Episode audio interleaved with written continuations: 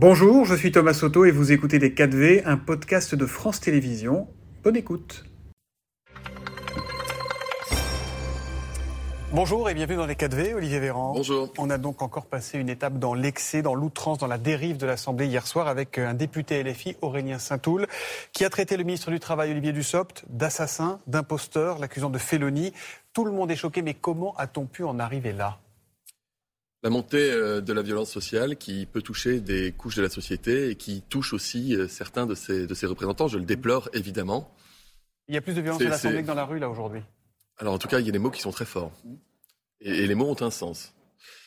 Qu'il y ait une mobilisation euh, parlementaire, que les gens ne soient pas d'accord, que ça puisse, je dirais, être animé comme ça l'a été au fil du temps, même pendant la Troisième ou la Quatrième République, est une chose commencer à utiliser des menaces, des mots forts comme ceux, comme ceux qui ont été prononcés hier, des injures, ou commencer à, à utiliser des symboles à l'extérieur de l'Assemblée, euh, ça c'est excessif, ça n'a pas sa place au Parlement, et c'est aussi euh, par là même l'image, l'exemple que les parlementaires doivent renvoyer à la population qui est bafouée. Ce député Aurélien Saint-Toul, il a présenté ses excuses à Olivier Dussopt, le, le ministre du Travail. Faut-il les accepter, ces excuses, ou faut-il le sanctionner? Ce n'est pas à moi d'en décider, c'est au bureau de l'Assemblée nationale mmh. euh, qui, peut, euh, qui a la possibilité de se réunir s'il le souhaite pour pouvoir déterminer s'il y a une sanction. Dans ce cas-là, elle doit être adoptée à la majorité euh, mmh. des représentants, et qui inclut donc les oppositions. Moi, je pense qu'il faut, mettre un haut là euh, très fort. On l'a vu ces derniers temps euh, à l'Assemblée avec des, outrances, avec euh, des, cris parfois, des invectives, des injures. Là, ça va encore sans doute plus loin. Est-ce qu'il ne serait pas temps justement de, calmer tout le monde, de mettre le projet à plat, d'arrêter de faire passer le texte à marche forcée dans une procédure accélérée et d'offrir aux Français de droite, de gauche comme d'ailleurs un débat digne, poser un débat à la hauteur des enjeux, Olivier Véran je, ne mettrai absolument pas en corrélation ni le texte, ni la manière dont il est examiné avec ce dont on vient de parler jusqu'à présent. Parce que moi, j'ai été député pendant dix ans. Je sais ce que c'est qu'un député qui s'oppose avec fermeté, avec détermination. Je sais aussi ce que c'est qu'un député qui fait de l'obstruction. Mais nous découvrons là ce que c'est qu'un député qui laisse parler la haine mm. euh, et, pas la, et pas la mobilisation euh, politique. Donc je ne mélangerai absolument pas les deux. Il y a du temps qui est donné à ce débat. Et la Première ministre l'a dit hier, nous, notre majorité, nous souhaitons qu'il y ait un vote sur ce projet de loi. Nous l'assumons, nous voulons pouvoir compter les parlementaires de la majorité et des oppositions dont nous estimons qu'ils sont majoritaires à souhaiter ah, adopter cette réforme. 1000 de ces amendements. Il en reste, je crois, 14 000 examinés à peu près. Hein. Donc ils ont passé la seconde, ils n'ont pas encore mis le turbo. Euh, on a passé une semaine au Parlement, sur deux semaines consacrées à l'examen de ce texte, à examiner l'article qui supprime les régimes spéciaux. La bonne nouvelle, c'est qu'il y a une majorité de parlementaires qui ont voté la suppression des régimes spéciaux. Là où le Rassemblement national et la NUPES se sont battus pour maintenir la possibilité, par exemple, pour un conducteur de bus de partir à 52 ans parce qu'il conduit des bus à Paris et pas en province. Hmm. Vous pensez que le projet va passer au final? Vous aurez espérons, ce que nous voulons d'abord, c'est qu'il puisse être examiné euh, de manière rigoureuse avec l'ensemble de ces articles qui sont fondamentaux pour les Français. Là, nous sommes en train de sortir de cet article qui, j'espère, sera adopté cet après-midi sur l'index senior. C'est comment nous maintenons les emplois des seniors, comment nous développons la formation professionnelle pour les seniors, comment nous faisons en sorte que les entreprises arrêtent de se séparer des seniors.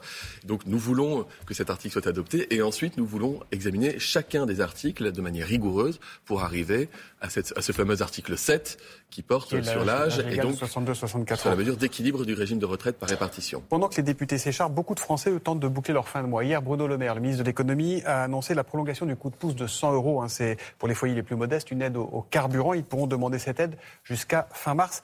Est-ce qu'il est prévu une aide supplémentaire ou est-ce qu'on en reste à cette aide unique de 100 euros par euh, personne, euh, travailleur, sous condition de ressources euh, par foyer? Non, pas par foyer, par, par personne, pardon. Déjà, il n'y a que la moitié des Français qui peuvent bénéficier de ce virement de 100 euros qui arrive sur leur compte bancaire qui en ont fait la demande.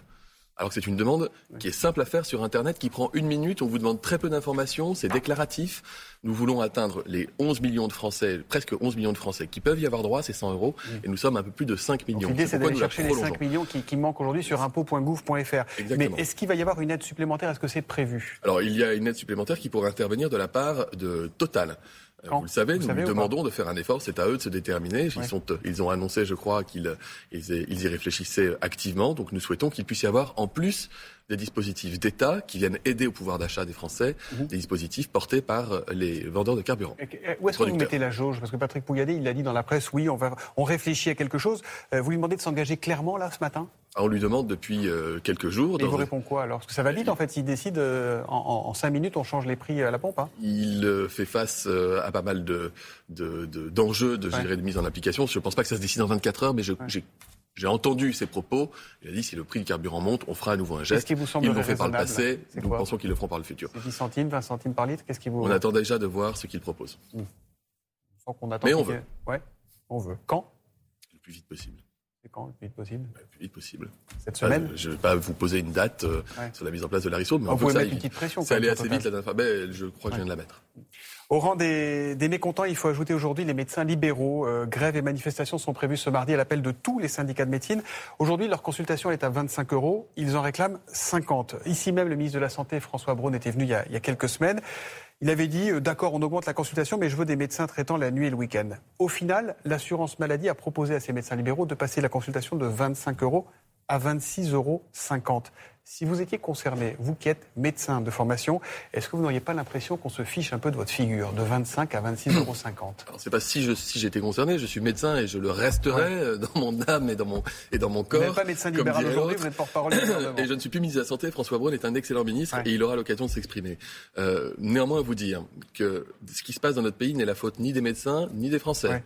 Euh, les Français, ils veulent pouvoir accéder à un médecin quand ils en ont besoin. Et les médecins, ils veulent pouvoir répondre à la demande de leurs patients dans de bonnes conditions. Là-dessus, vous faites 100% de convaincus. Or, il se trouve qu'on manque de médecins. Et donc, ils ne sont pas assez nombreux dans notre pays. Et parce que les pouvoirs publics, pendant des décennies, ont empêché les jeunes Français de se former à la médecine en France. Le président de la République l'a supprimé, ce dispositif, en 2018. Mm. Et donc, on est en train de former la relève, et qui va arriver en grand nombre. Mais il faut un peu de temps. Et donc, il faut, il faut être capable d'innover. Ce que je constate, c'est qu'il y a des pays autour de nous dans lesquels il n'y a pas forcément plus de médecins par habitant, mais où les médecins se disent plus heureux dans leur exercice et où les patients sont parfois moins en galère. Ce sont des pays qui ont repensé une organisation qui s'appuie davantage sur la coopération avec des paramédicaux. Vous échappé. Passer la consultation de 25 ben, à 26 bien, c'est que je considère, sérieux? je considère que s'il y a un effort financier à faire, il faut aussi que cet effort financier il puisse aller aider au changement des pratiques, accompagner ce que nous faisons depuis plusieurs années en ayant financé des assistants médicaux, etc. Par exemple, le 1,50€ par consultation, ça fait à peu près 7 000 euros par an de gains. Je, vous dis juste que je, considère, mais je ne vais pas parler à leur place, qu'il est l'un des grands problèmes de la médecine aujourd'hui, c'est d'abord beaucoup d'administratifs et ensuite être saturé de demandes auxquelles ils ont du mal à répondre. Donc s'appuyer davantage sur les pharmaciens, sur les infirmiers formés, sur les kinés. Par un projet de loi qui est examiné Exactement, c'est ce qui doit permettre, c'est ce qui permet à l'étranger aux médecins de dire qu'ils sont aujourd'hui plus heureux qu'avant. Mm. Est-ce qu'il faut pousser un peu plus cette augmentation? Est-ce qu'elle n'est pas humiliante? Honnêtement, quand vous revendiquez depuis des semaines 25 euh, euros d'augmentation qu'on propose 1,50 euros, pardon d'insister, mais est-ce qu'il n'y a pas un petit truc qui vous choque quand même? Non, mais les 25 euros de, hausse par consultation, ça représente, je crois, 7 milliards d'euros par an. Donc personne ne considère que c'est une demande. J'entends la demande des médecins comme davantage de une valorisation de leur activité plus importante. Mais je dis juste que je considère, je ne vais pas parler encore une fois à leur place, mm. c'est que même si vous augmentiez fortement la valorisation, dès lors qu'ils sont aujourd'hui pas assez nombreux pour répondre aux missions qui sont les leurs, et que c'est aussi ça qui leur met la tête. un peu plus C'est aussi ça qui leur met la tête sous l'eau. Moi, je dis, faisons en sorte de mieux valoriser mm. ce qui vous permettra d'être plus euh, épanoui dans votre exercice, et notamment la coopération et la continuité des soins lorsqu'elle est bien organisée. Beaucoup de ces médecins souffrent de rendez-vous pris avec des patients qui ne viennent pas sans même prévenir. Euh, je crois qu'il y a 27 millions de rendez-vous non honorés chaque année en France. C'est un peu l'effet Doctolib en quelque sorte. Est-ce qu'il faut rendre les annulations de rendez-vous payantes? Est-ce qu'il faut y réfléchir? En tout cas, il faut, faut, réfléchir à des dispositifs qui fassent qu'à minima, quelqu'un qui ne va pas à sa consultation puisse l'anticiper pour libérer un créneau pour d'autres patients. Il faut une sanction financière. Lorsque vous avez 10 ou 15 de l'agenda d'un médecin qui arrive le matin en disant qu'il va passer encore une grosse journée de travail et qu'il a 10 à 15 des patients qui ne viennent pas et qui n'ont pas annulé, je peux vous dire que je, comprends que le médecin, dans sa tête, il se dit il y a un truc qui ne va pas. Mm. Donc il faut réfléchir à tous les dispositifs. Y compris une sanction financière? C'est au ministre de la Santé de s'exprimer sur ce sujet, de faire des propositions. Et il, je sais qu'il y travaille avec la l'assurance maladie et les, représentants des personnels. Il est prudent le porte-parole du gouvernement ce matin. Mais non, mais je suis plus ministre de la Santé. vous savez que si vous me lancez sur des sujets comme ça, je suis passionné. Globale, mais je suis passionné. Mais je vous ai dit, moi, je suis pour qu'on aille vers un dispositif qui, de toute façon, fasse en sorte que le temps médical disponible soit du temps utile pour les malades qui en ont besoin. L'actualité, c'est aussi le drame de la route dans lequel est impliqué Pierre Palmade. Olivier Véran, un bébé est mort euh, dans le ventre de sa maman. Un petit garçon de 6 ans euh, n'est pas sûr de survivre au moment où nous nous parlons. L'enquête déterminera les circonstances exactes de ce drame. Mais on sait déjà que Pierre Palmade avait pris de la drogue. Aujourd'hui, en France, on contrôle très bien l'alcoolémie au volant. Est-ce qu'il faut durcir les contrôles de toxicomanie au volant, là encore? On réalise euh, près de 500 000 contrôles par an de conduite sous l'emprise de stupéfiants et on a l'intention de doubler. Ce sont les objectifs qui ne datent pas d'hier. Hein. Et donc on augmente le nombre de contrôles. Pourquoi? Parce que près d'un mort sur cinq lié à un accident de la route est en lien avec la prise de drogue, de stupéfiants. C'est 700 morts par an. Deux morts par jour sont liés à la prise de stupéfiants au volant. Et là, si vous réinterrogez le médecin, je vous expliquerai bien volontiers que la réactivité est moins bonne, il y a des gestes qui peuvent être impulsifs, des troubles de la coordination. Il faut un tour de vie supplémentaire contre ah bah, euh, ceux qui conduisent en ayant pris de la drogue? Il y a déjà une majoration des délits, du délit pénal et des sanctions en termes d'amende et de peine de prison si vous provoquez un accident et si vous provoquez un accident mortel sous l'emprise de stupéfiants. Là, l'enjeu, c'est la prévention, la répression sur tout ce qui est trafic de drogue et davantage de contrôle. Et nous les augmentons. On les a augmentés, je crois, de près de 30% en 5 ans et nous voulons les augmenter de 50%. Olivier Véran, est-ce qu'il n'y a pas aujourd'hui une forme de tolérance un peu chic, entre guillemets, hein, vraiment, dès que l'on parle de cocaïne dans le showbiz, dans le milieu médiatique ou même dans le milieu politique? Est-ce qu'il n'y a pas une prise de conscience culturelle à avoir?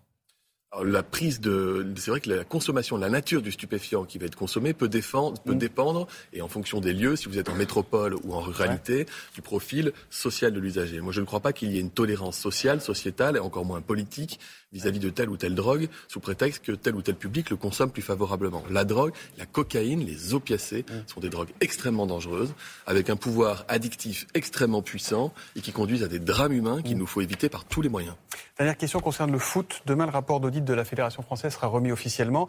On sait déjà qu'il est très chargé pour Noël Legrette. On peut y dire que compte tenu de son comportement envers les femmes, ses déclarations publiques et les défaillances de la gouvernance de la FFF, Noël Legrette ne dispose plus de la légitimité nécessaire pour administrer et représenter le foot français. Est-ce que le gouvernement souhaite qu'il démissionne, qu'on arrête les frais? La décision lui appartient à lui. Est-ce que vous lui demandez ce matin, partez? C'est la... On va voir d'abord la publication de ce rapport d'audit que, la... que la ministre des Sports avait, avait demandé, avait réclamé, et je crois que à la lecture des premiers éléments, on peut se satisfaire d'avoir mis la pression déjà pour qu'il y ait cette mission d'audit et de contrôle. Et d'avoir mis la pression du pays qui soit encore là, le se mettre quand on fait de la lutte contre les violences aux femmes une, une ah, priorité du, quinquennat je, suis très clair, je l'ai été déjà il y a deux mois, je n'ai pas changé d'avis. Je pense que la place de M. Le Gret n'est plus à la tête de la Fédération française de football, clairement. Donc vous lui dites partez, partez de vous-même. Merci beaucoup Olivier Véran, de les 4V. Je n'aurai pas la réponse pour les consultations de médecins, mais ça viendra la prochaine fois. C'était Les 4V, un podcast de France Télévisions. S'il vous a plu, n'hésitez surtout pas à vous abonner. Vous pouvez également retrouver tous les replays en vidéo sur France.tv.